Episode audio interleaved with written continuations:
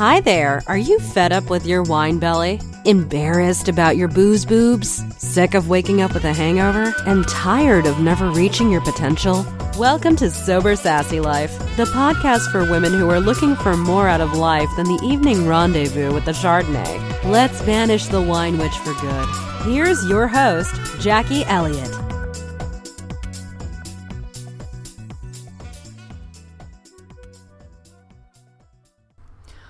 Hi, everybody, and welcome to today's podcast. Well, I thought today I'd do a quick roundup of May, which has just gone, and have a look forward to what's happening uh, Sober Sassy Life in the coming month of June. So, May is uh, my sober versary month. I had my last drink on May the 8th, 2015, and for those of you who don't know the story of uh, how I actually quit, Here's what happened on May the 8th, a couple of years ago. I was helping to cater a wedding, and uh, I was attempting to roast this huge side of beef in a tiny oven in a miniature kitchen, and the oven was refusing to warm up. But I was really hot and irritated and perspiring because, in total contrast to um, to May in 2017, uh, May 2015 was really, really hot. So outside, my husband was grilling chicken on a barbecue for the wedding guests, and all around him, people were laughing and enjoying the spring sunshine, and of course, they were drinking heavily. So instead of pouring myself a glass of iced water, which I should have done, uh, I grumpily grabbed a can of warm beer, which I never usually drink. But I wanted to be drinking and I wanted to be having fun instead of being stuck in the kitchen. So I watched one lady, and she was dressed in this beautiful black and white dress right down to the floor, and she was leaning on the man next to her, and she was laughing a little too loudly, and her face was flushed, and she was staggering a little bit, and she grabbed hold of his arm, and I could tell that obviously she'd been drinking way too much and she was started laughing even more hysterically and as somebody sort of reached out to grab hold of her and to, to steady her up she kind of swung away from them and she she fell backwards and she lost her footing and she plunged towards the barbecue. Well luckily my husband grabbed her before she got smothered in all that hot grease. Uh, the barbecue did remain upright but you know by that time the lady was she was still laughing and she was sitting on the ground and her legs were splayed out like a small child. It's really undignified. And in that moment, I saw myself. So I watched as a sort of lady's partner helped her to her feet, and I watched him kind of wave away the sort of crowd of people that had kind of gathered round to the commotion. And I knew that he was saying something like, Oh, she'll be fine. She just had a bit too much to drink.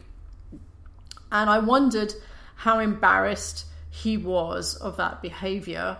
And in that moment, I wondered how embarrassed my husband had been of my behavior.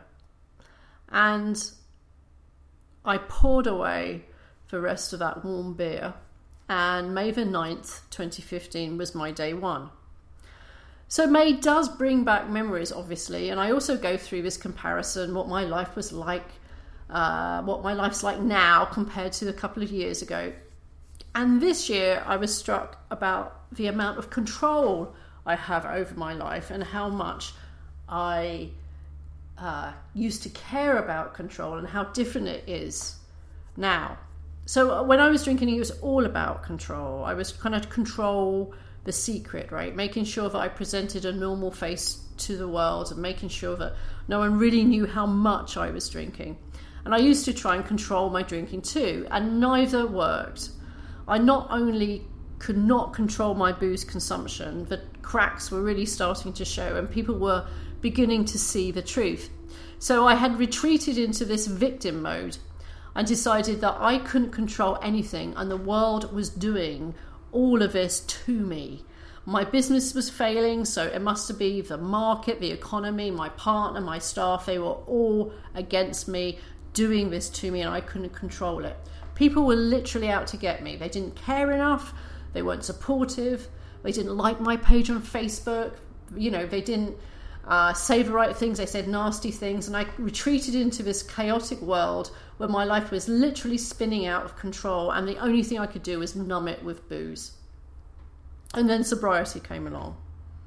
And sobriety showed me what parts of my life I can control and what parts of my life I never can and, and never should. So I can control the words that come out of my mouth. I can control who I spend my time with. I can control how hard I work and I can control how I react in any given moment. I can control this very moment right now, what I say and what I do. And there are many things that are out of our control, of course.